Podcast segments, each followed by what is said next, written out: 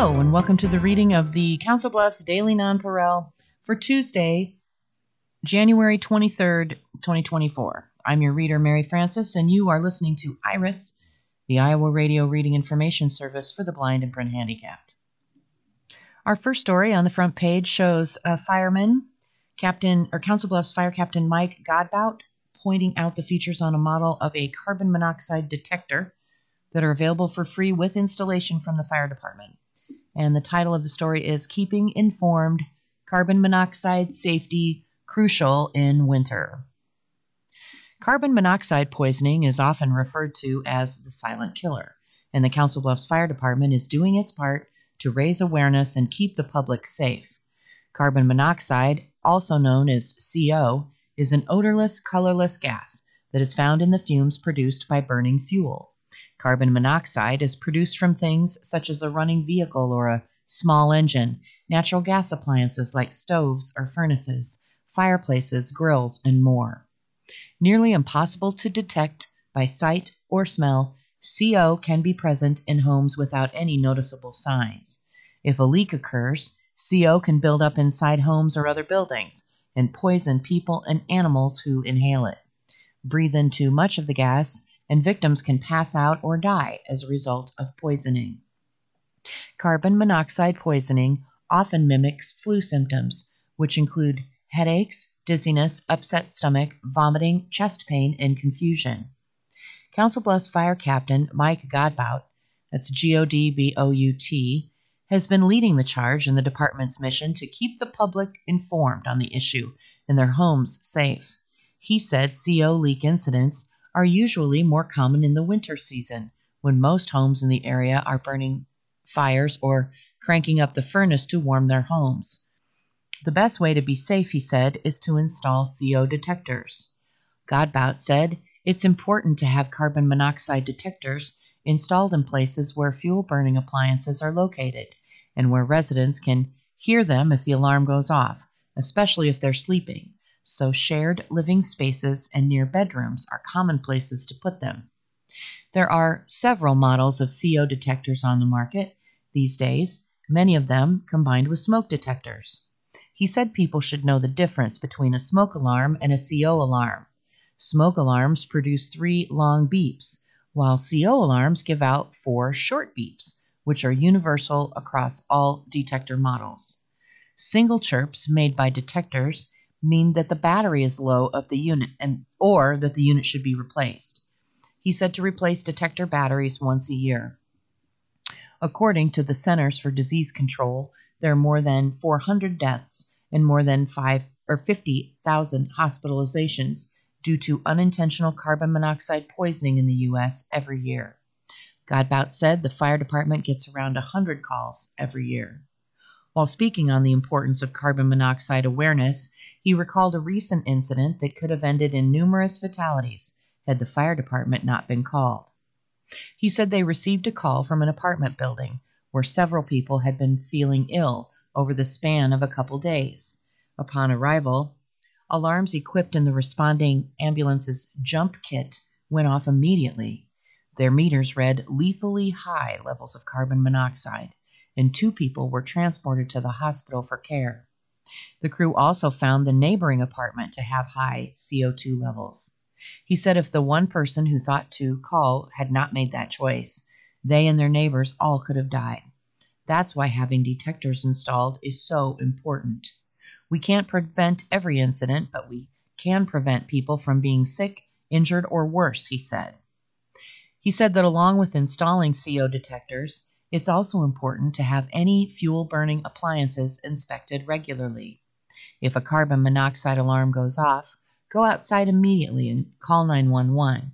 If a person or family is unable to leave the home due to circumstances like the recent brut- brutal winter weather, he said to isolate in a room with windows and open them to let in fresh air while waiting for emergency crews.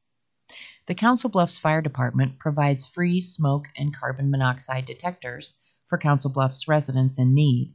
You can schedule an installation by calling this phone number 712 890 4646. That's 712 890 4646. The Nebraska Poison Center's phone line is open 24 hours a day, every day of the year, and that can be reached at 1 800 222 1222. That's 1 800 222 1222. The other story on the front page GOP chair, caucus turnout shows Iowans care. And this is from Erin Murphy of the Lee Gazette Des Moines Bureau. National news organizations that called the winner of the 2024 Iowa Republican presidential precinct caucuses did not violate any journalist ethics, Republican Party of Iowa Chairman Jeff Kaufman concedes. But, he asserts, they violated the spirit of the caucuses themselves. In an interview Friday with the Gazette, Kaufman discussed the third caucus cycle of his tenure as state party chairman, how the caucuses ran on Monday night, what the results mean for the future of the caucuses, whether low turnout will hurt Re- Iowa Republicans' first in the nation status, and those quirk, quick rather caucus night calls by national news organizations. Former President Donald Trump won the first in the nation caucuses in historic fashion, becoming the first non incumbent Republican candidate to surpass 50% support, and by beating the field by more than 30 percentage points. Trump won 50% of the votes cast by 110,000 Iowa Republican caucus goers, while Florida Governor Ron DeSantis was a distant second at 21%, former UN Ambassador Nikki Haley third at 19%. The Associated Press, CNN, Fox News, NBC News, and other national news organizations called the caucuses for former President Donald Trump at roughly 7:30 p.m. Iowa time, only a half hour after the caucuses started and Kaufman said before some precincts had completed their presidential preference process and even while some people were still standing in line to get into their precinct. Kaufman said he understands those news organizations may have been competing to be among the first to call the caucus winner. But that quick call upset Kaufman because it came before some Iowans had even made their choice in the caucuses, a choice that can be swayed at the precinct level by those speaking on behalf of their candidate. Quote, We're not dealing with any issue other than they wanted to beat each other in the game, and I get that. I understand the rush, but they all know the spirit of our caucus they all know that the difference between a caucus and a primary is that in the caucus, you have a conversation ahead of time. People that are undecided can come on in come on and hear one more time. To call the race that early, when we have people still in line, did it change anything? No, it didn't. Did they break any ethical rule of journalism? No, they didn't. But they also wouldn't have been breaking any ethical rules of journalists if they would have respected the nature of the caucus and held off reporting the results so soon. Unquote. National news organizations use extensive data gathering methods to enable them to project election winners before the official results are fully tabulated. During elections, those organizations do not declare winners until after the polls are closed to avoid influencing voters before they've cast a ballot. The Iowa caucuses, however, do not have an exact time at which the presidential process is completed, creating a gray area for when news organizations can feel comfortable projecting a winner. Kaufman said 7:30 p.m. was too early. He said the news organizations should have waited until more of the results were officially reported, saying that only 400 precincts out of more than 1600 statewide had been officially reported when the call was made. Turning to page two, there's a photo of um, Governor Kim Reynolds speaking with reporters during a taping of Iowa Press on January 19th. And the headline is Reynolds says gun laws wouldn't help. No new laws restricting gun access would have prevented a recent fatal shooting at Perry High School, Iowa, Gov- Iowa Governor Kim Reynolds said Friday. Reynolds was asked during the recording of this weekend's episode of Iowa Press on Iowa PBS whether the gun regulations should be a part of the discussion around how to prevent school shootings like the one on January 4 in Perry, in which a sixth grade student and the school's principal were killed. Quote, no additional gun laws would have prevented what happened, Reynolds said. There's just evil out there. Police said the 17 year old shooter was armed with a shotgun and a small handgun and had placed an explosive device, which did not detonate, in the school. Authorities have not yet said how the shooter acquired the weapons. Reynolds said Iowans, quote, thoughts, hearts, and prayers continue to go out to the Perry community. This is a horrible tragedy, she said.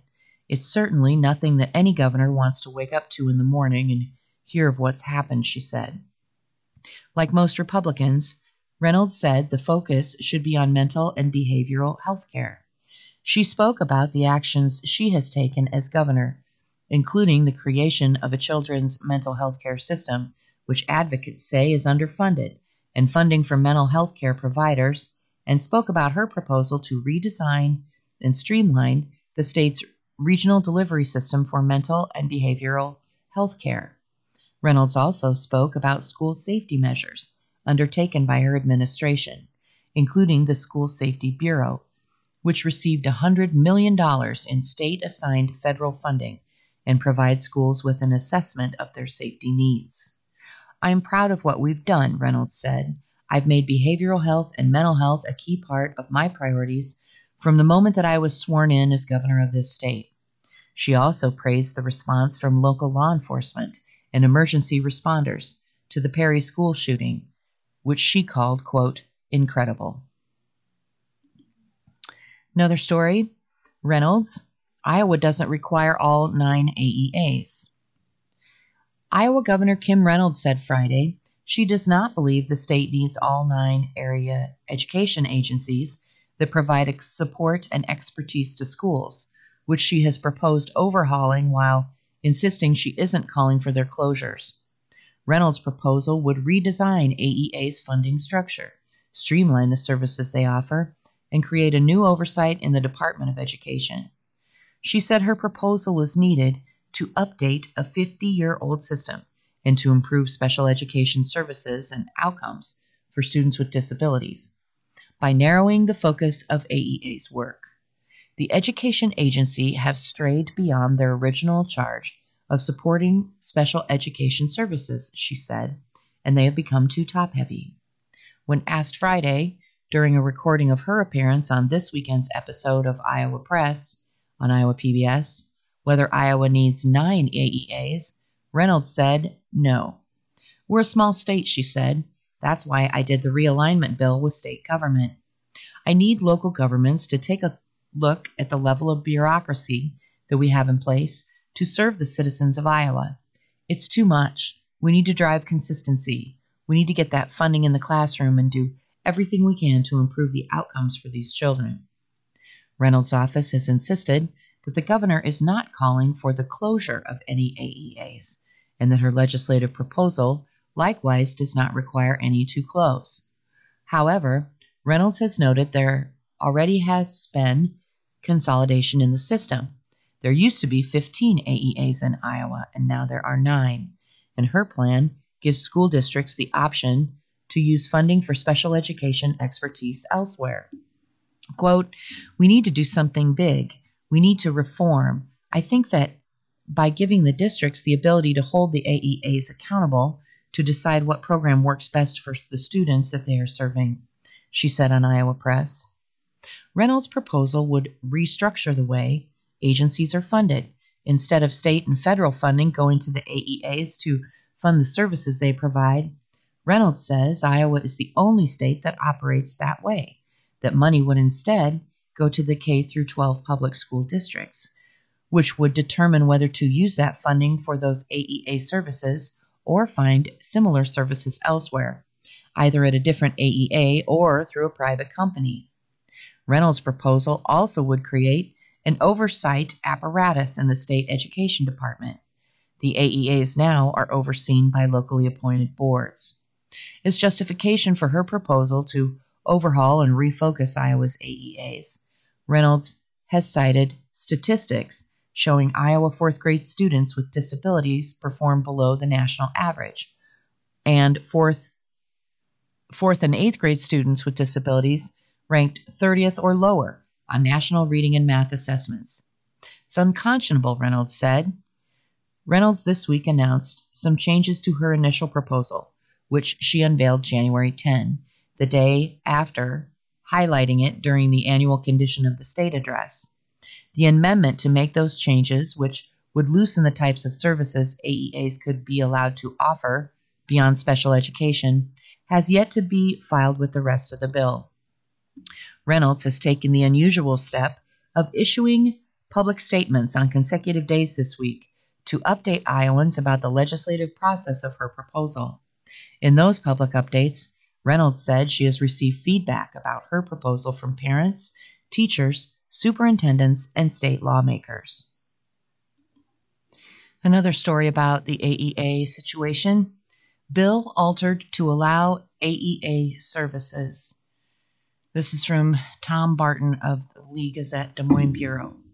One week after proposing a major overhaul of Iowa's area education agencies that assist students with disabilities, Governor Kim Reynolds has proposed loosening a main restriction in her bill that's caused heartburn for some lawmakers, parents, and teachers. Iowa's nine area education agencies would continue providing general education and media services if requested by school districts and approved by the Iowa Department of Education under the proposed change. Quote, AEAs play an important role in our state, and that role will continue, but their role should be entirely focused on students, not maintaining a system, Reynolds posted on social media platform X, formerly known as Twitter. Reynolds, in her Condition of the State address last week, outlined a proposal to reform Iowa's area education agencies that provide expertise to educators and families. Under her proposal, AEAs would be prohibited from offering services beyond special education for students, and school districts could drop their current agency and look elsewhere for the services instead. Under her proposed bill, filed January 10 as House Study Bill 542, Senate Study Bill 303, excuse me, 3073, school districts would be given the option to keep funding they'd otherwise funnel to their AEA and allocate it for special education services as they choose, either at an AEA or at a private company. AEAs would focus solely on students with disabilities, her proposal said, and independent oversight would move to the State Department of Education, not the district appointed boards that oversee the nine AEAs now. AEAs would no longer provide other education services, media services, and professional development. Her bill, as currently written, would eliminate property taxes that are collected to support AEA functions that are not related to special education. The governor's staff has projected that would be an impact of $68 million in fiscal year 2025. The state would launch a media services grant program through the Department of Education to support schools and would shift $2.1 million in professional development funding and $3.38 million in mental health funding to the Department of Education to support local school districts. The Republican governor said the changes are needed because the state's nine area education agencies have grown beyond their core mission of serving students with disabilities and some have become bloated and ineffective since they were created in the 70s, but still leave districts without choice but to pay for them anyway. But after a meeting with parents, teachers, and lawmakers, Reynolds on Thursday proposed an amended version that would allow the AEAs to continue providing general education services and media services. The agencies would continue to provide all special education services they do now including Child Find and Early Access for children from birth to three years of age. Quote, Student success is my central focus, and the goal of my bill is to ensure Iowa's students with disabilities receive the world class education they deserve, she said in a statement. The statement continues Schools and parents know their students best, and this bill ensures that they are in the driver's seat in deciding how best to support their students.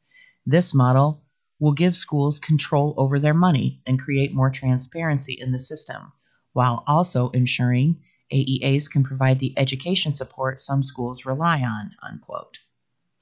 Parents, teachers, and AEA staff warned changing the structure of the agency so quickly would upend services provided to districts and lead to disastrous outcomes.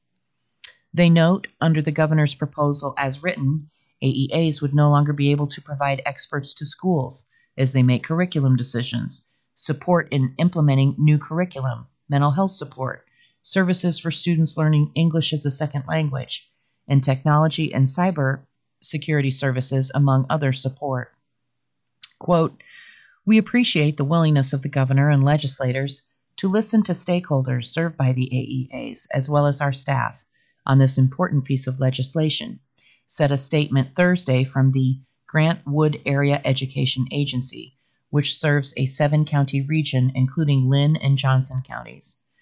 The statement continues We are humbled by the outpouring of support and recognize that at the heart of the matter are critically important services that students, families, and educators rely on every day.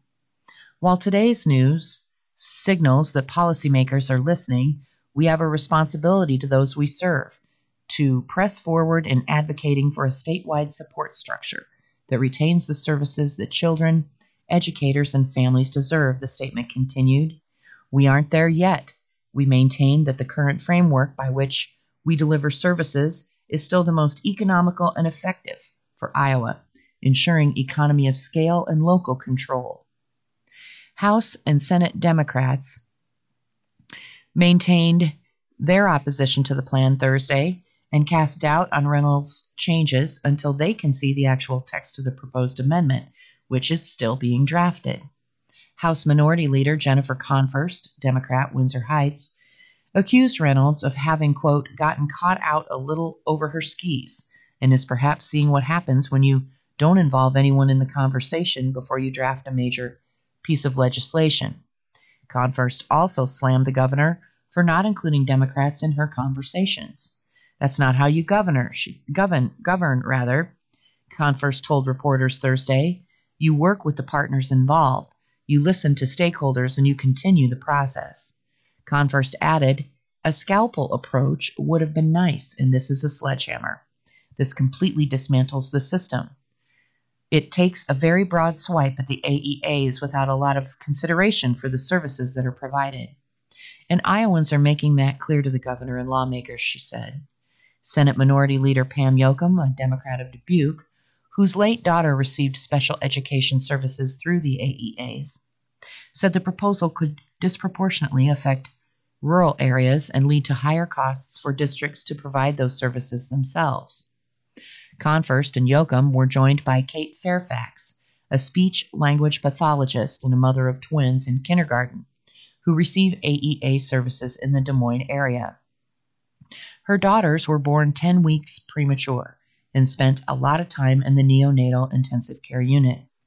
The AEA came to their home and worked with the family to make sure that the twins were developing appropriately. One daughter developed brain bleeds has cerebral palsy and is also deaf. Quote, and we are just so, so grateful for the AEA and everything they've done for us with Audrey at school, she said.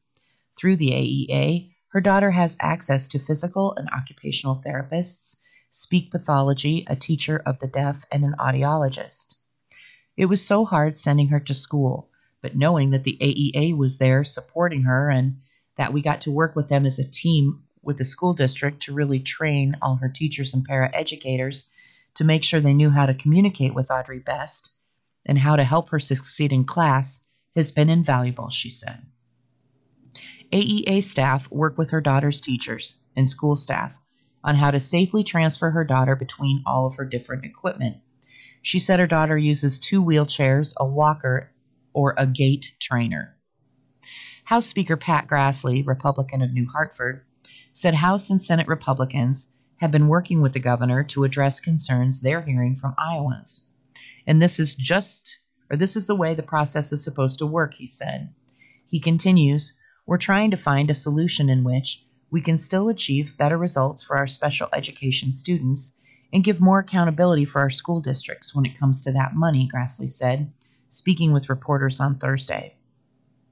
Every school district is going to be different in their needs, he said.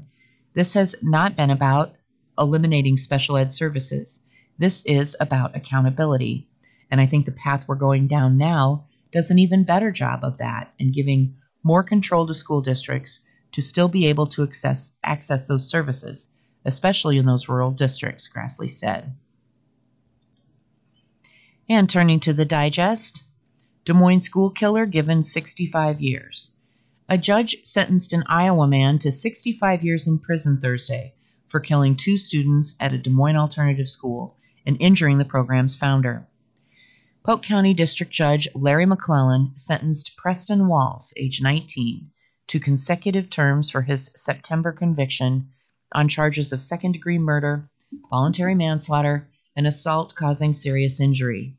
A jury convicted Walls after he acknowledged killing Rashad Carr, age 16, and Gionni Dameron, age 18, on January, January 23, 2023 at the Starts Right Here Alternative School on the edge of downtown Des Moines.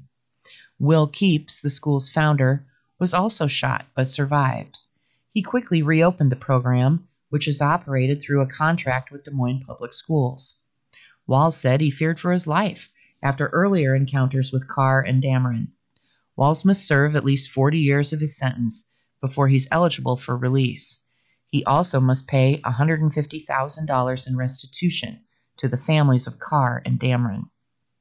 Our next brief Nunn announces $2.4 million fundraising haul. Iowa U.S. Representative Zach Nunn, a Republican, announced this week he raised more than $2.4 million in 2023 and has more than $1.5 million in cash on hand. Nunn, a former Iowa State Senator, is in his first term representing Iowa's 3rd Congressional District he defeated incumbent Democrat Cindy Axne to win the seat in 2022. Multiple Democrats have announced their candidacy, candidacy rather, to challenge him in what is expected to be a highly competitive election in November. With more than $2.4 million raised and already locking in significant endorsements to support his reelection, it is clear that Iowans want Zach Nunn to continue to represent them in D.C said Nunn campaign manager Kendall Parker in a statement. Our next brief New Politics endorses Baccam in 3rd District. A political group that endorses veterans for office has endorsed Lanon Baccam, a Democrat running for Congress in Iowa's 3rd Congressional District. New Politics announced the endorsement Thursday. The group mostly endorses Democrats, but it also lists Republicans among its endorsements.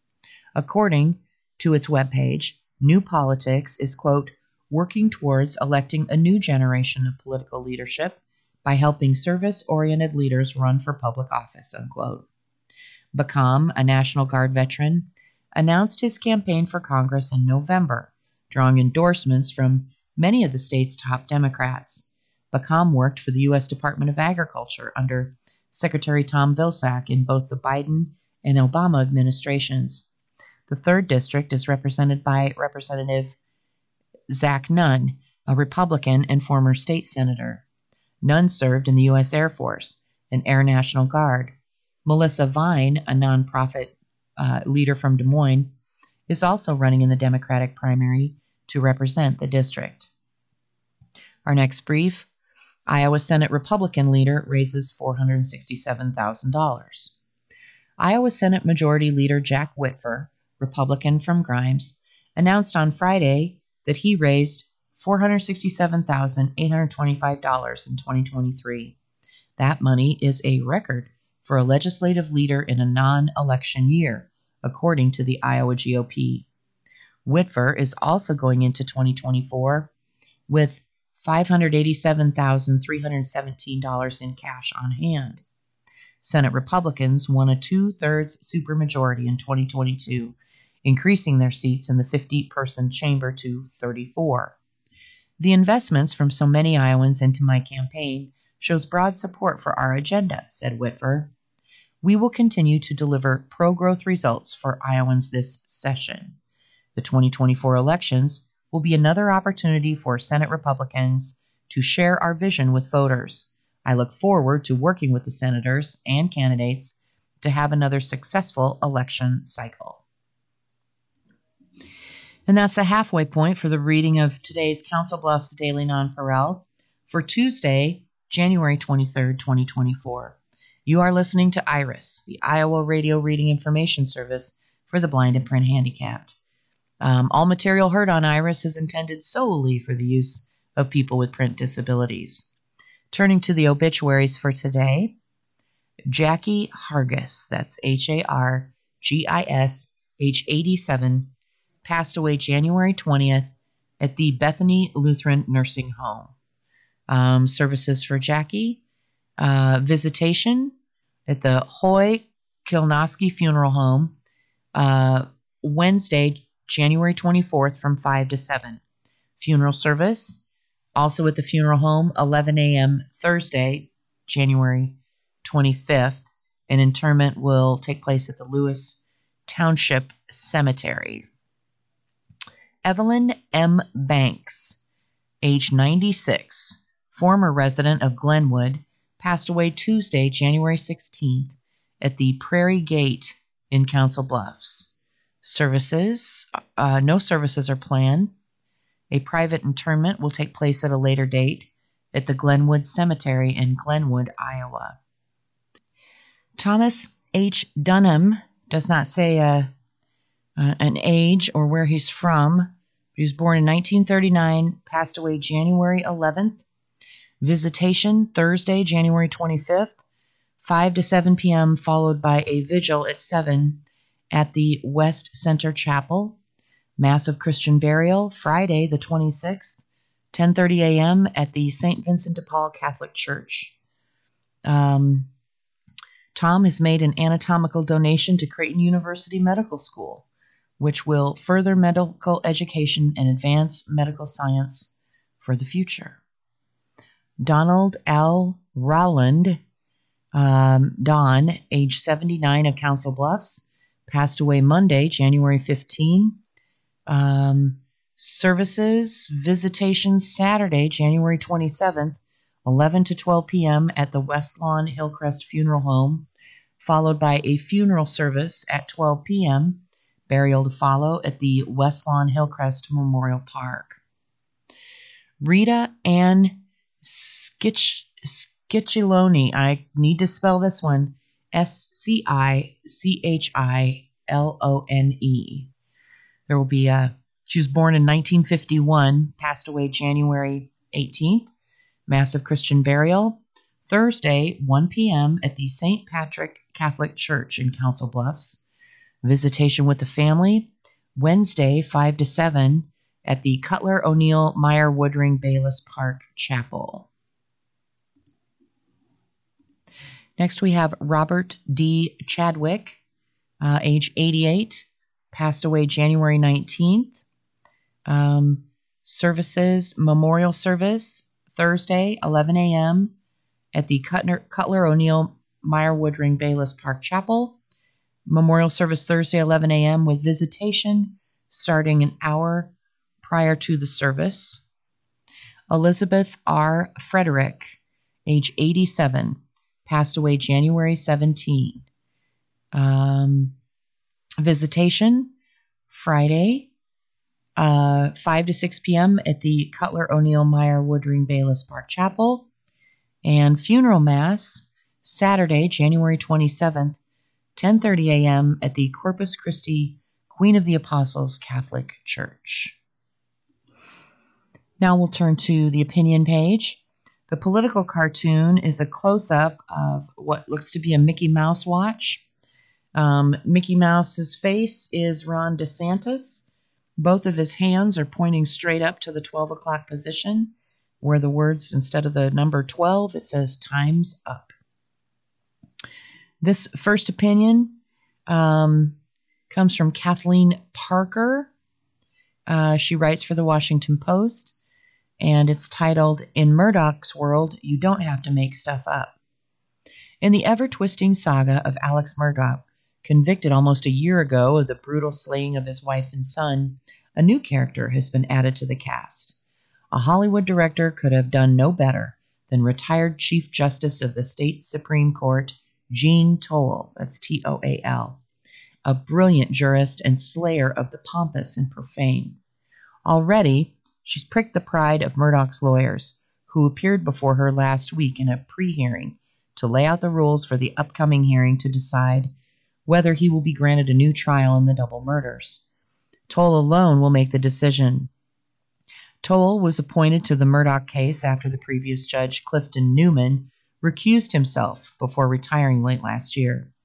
Newman's recusal, at the behest of Murdaugh's defense team, was based on the judge's unfiltered contempt for the defendant as he sentenced Murdaugh to two consecutive life terms. In the months since Murdaugh's six week trial ended, several other proceedings have brought him into various courthouses.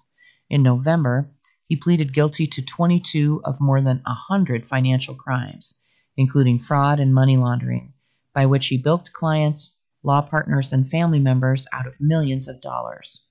For these crimes, he has to serve at least 22 years. That's, quote, a practical life sentence for the 55 year old, said State Prosecutor Creighton Waters.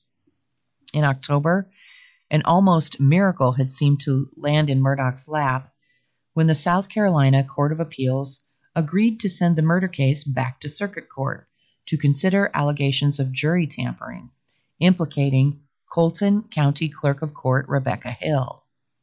Three jurors told similar stories to defense attorneys Richard Harpootlian, and Jim Griffin, according to Harpootlian. Each one allegedly said Hill had told them to ignore Murdaugh's testimony.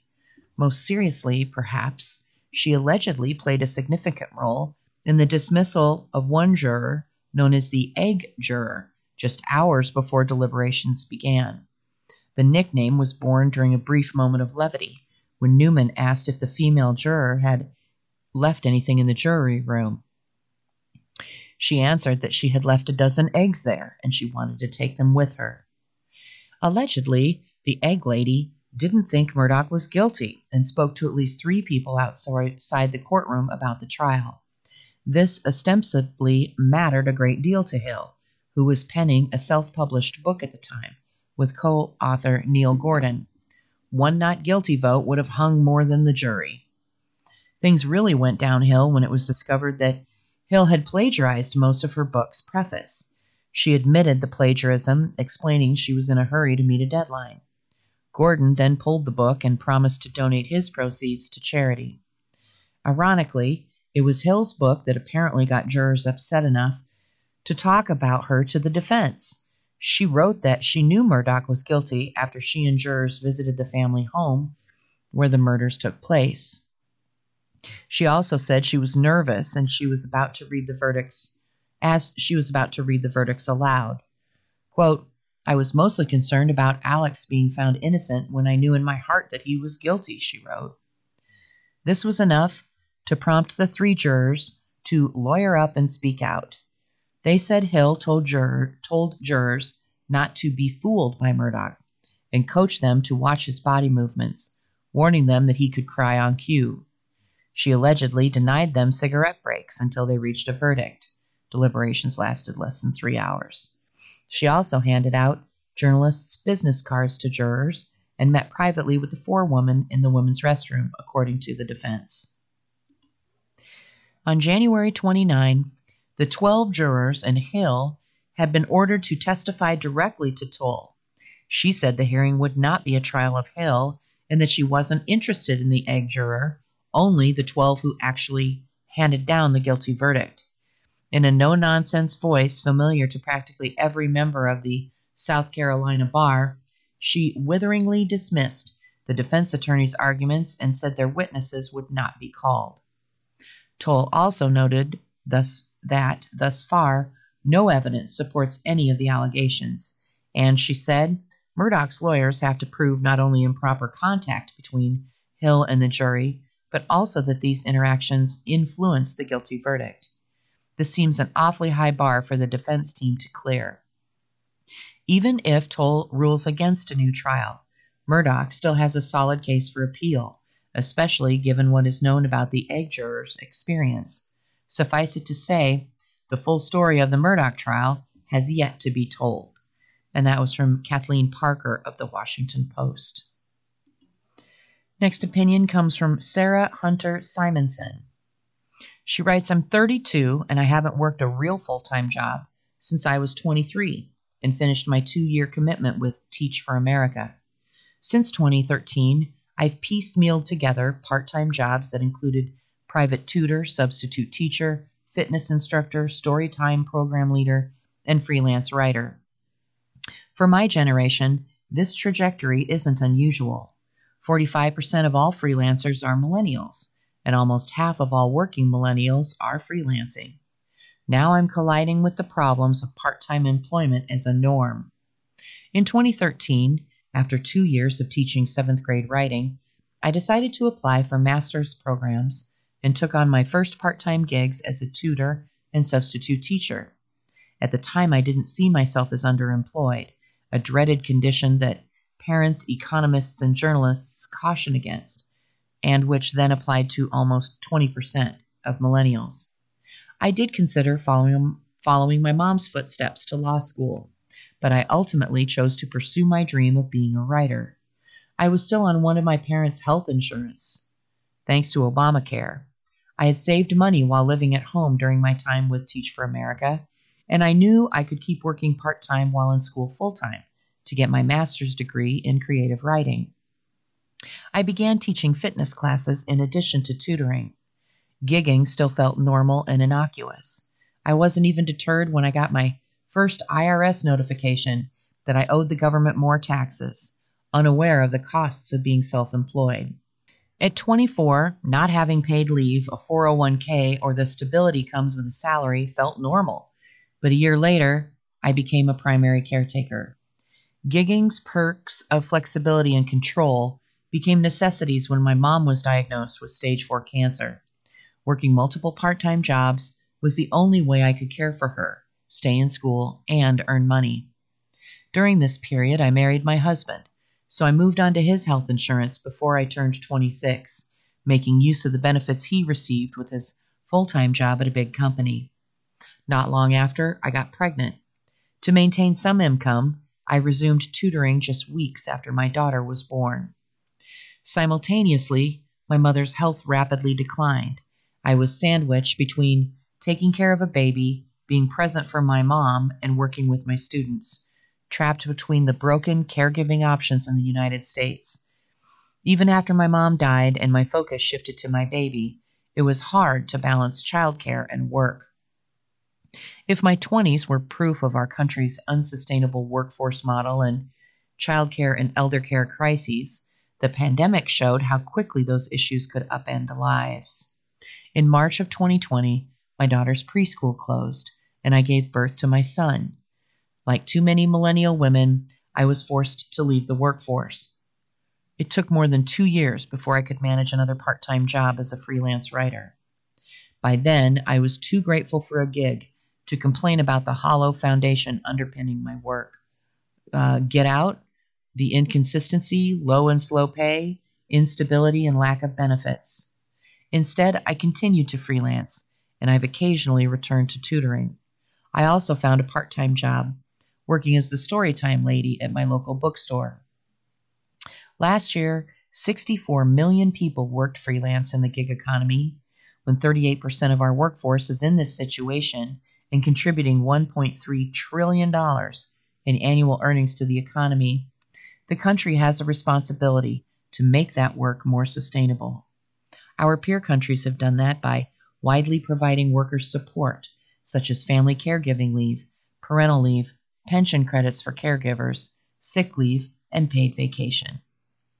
And this author is a Memphis based writer who is working on her first novel. And going back to some hard news Iowa postal workers terminated after undelivered mail is found at their homes. Two Iowa postal workers were fired or forced to resign last year after investigators found undelivered mail in their homes. According to federal records, Cassie Keene worked as a rural associate mail carrier for the U.S. Postal Service in Central City last year. In April, the area postmaster began fielding reports of undelivered mail in the community. In May, the Postal Service officials allegedly went to Keene's home and, according to state records, found multiple containers of undelivered mail, as well as bottles of liquor inside two separate vehicles Keene used to deliver the mail. Some of the de- undelivered mail was at least a month old. According to testimony given at a subsequent state hearing, postal officials went back to Keene's home 10 days later with an official U.S. Postal Service resignation form that was partially filled out. Keene completed the form and was considered to have resigned. But at a December 2023 hearing on Keene's request for unemployment benefits, Keene alleged she was not in a good frame of mind when she filled out that paperwork. Her husband had passed away just a few weeks before, and that she said she had been forced to resign. She alleged that she was told if she refused to resign, she'd never be able to work for the Postal Service again. The Postal Service disputed the allegation and stated that had Keene refused to resign, the agency would have allowed her to continue her employment. Administrative Law Judge Blair Bennett recently ruled that Keene's testimony of being forced to resign was not credible, noting that she knew about and had used the union's grievance process when the Postal Service had previously tried to fire her for unspecified reasons. Bennett denied Keene's request for unemployment benefits. In a separate case, Dejon Johnson, a carrier assistant for the Clinton Post Office, was placed on unpaid leave in late October, pending the completion of employment termination proceedings. State records indicate the action was in response to three separate allegations of mail theft. According to the records, those allegations triggered an investigation that led to the Postal Service using a GPS locator and video surveillance equipment to determine that Johnson had taken a customer's package to his own home. The records indicate the Postal Service informed Johnson in November that he was eligible for termination pay from December 7th through January 16th, but that as of January 17th, 2024, he would no longer be employed by the agency. Clinton Postmaster Mary Atwood said Friday that Johnson is still in the process of being fired. It wasn't just one package, it was several packages that were missing while in his care, she said. After a recent hearing on Johnson's request for unemployment benefits, Administrative Law Judge Carly Smith ruled Johnson was ineligible for such benefits. Quote, the employer has established Johnson was suspended due to the theft of mail, Smith ruled. Theft from an employer is generally disqualifying misconduct. State and federal court records indicate no criminal charges have been imposed in either the Keene case or the Johnson case. I've got some local sports. High school girls basketball. Papio South tops Lewis Central in overtime clash of titans. And there's a great photo of a young lady at uh, South's Lyric Judson um, trying to shoot, and defender from Central Brooke Larson is uh, all over her. Lewis Central fell in overtime to Papillion La Vista South that's from Nebraska, in a clash of titans at the Nebraska Prep Classic at Creighton's DJ Sokol Arena on Saturday. Glenwood and Tri Center also played. Final score Papio South 55, Lewis Central 50. In a clash of titans, um, an overtime classic unfolded as Papillion La Vista won 55 50 over Lewis Central. In a game loaded with volleyball talent, and more watching from the stands, Addison Medek took over late. The younger sister of two time Nebraska Gatorade Volleyball Player of the Year, Lauren, the Papio South freshman, scored five points in overtime. But head coach Andy Gerlichs thought she might have made a bigger impact. As far as I was concerned, she just got to stop fouling so she can get more minutes, he said. But yeah, late in that game, she was able to get to the rim and get to the free throw line and convert. So she's a special player. For Lewis Central head coach Chris Hanifin, the message in overtime was to not foul. Papio South shot eight shots from the stripe in the extra period, but he thought his Titans did everything they could to win. We felt like we had plenty of time just to keep playing defense, he said. And you know, we failed and didn't want to, but it happens. It wasn't it, or it wasn't a case of being soft or being out of control. It was just a kid trying to make play, and it happened so all right. I told the girls all along it was a great game for us to have. We needed a game like this. We did everything we could to win the game, just made a couple mistakes down the stretch that probably cost us the game. They just beat the number three team in Nebraska last night in Omaha. So it was a good ball game for us to have. Obviously, we want a different result. To get to overtime, the Titans from Nebraska needed to come back from a nine point deficit early in the third quarter. Gerlich said it took a lot of toughness. I mean, our girls emptied the tank last night to beat a really good Central team, and we had a little bit of a slow start here today and kind of dug down and found a way to beat a good Lewis Central team. Papio South tied the game at 34 to end the third quarter and opened the fourth on a three by Cam Exner for their first lead since the first quarter. Exner finished with 16 points to lead Papio South. It's just been a total team win, Gerlich said. But yeah, I mean, Cam's really shooting the ball well right now. The last four or five games, I mean, early on, she was getting the same shots. They looked really good, but just weren't dropping so now it's good to see her get rewarded for her hard work. Twice in the first half, Brooke Larson beat the end of the quarter buzzer, and Lewis Central established an early edge after a first quarter that had four ties. Lucy Scott, recently surpassing 200 career threes in the Titans uniform, knocked down a trio of threes as LC took a 26 19 lead into halftime.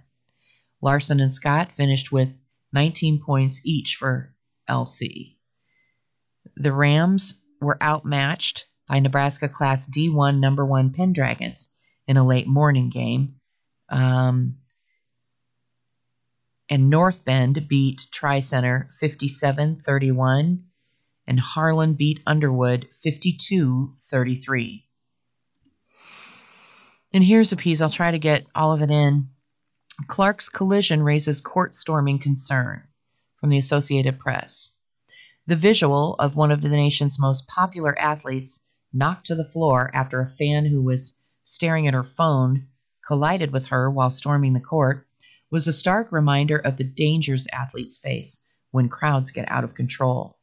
Iowa superstar Caitlin Clark was shaken up but not injured in the collision, which occurred Sunday as she headed toward the locker room with teammates following, following a 100 to 92 loss to then number 18 Ohio State in Columbus, Ohio. It was the second time in less than two weeks that fans have stormed the court at the end of a Big Ten game. It happened January 9th in Lincoln when the Nebraska men knocked off then number one Purdue. Boilermakers coach Matt Painter said, afterward, game management personnel need to be better prepared to protect athletes caught up in the commotion.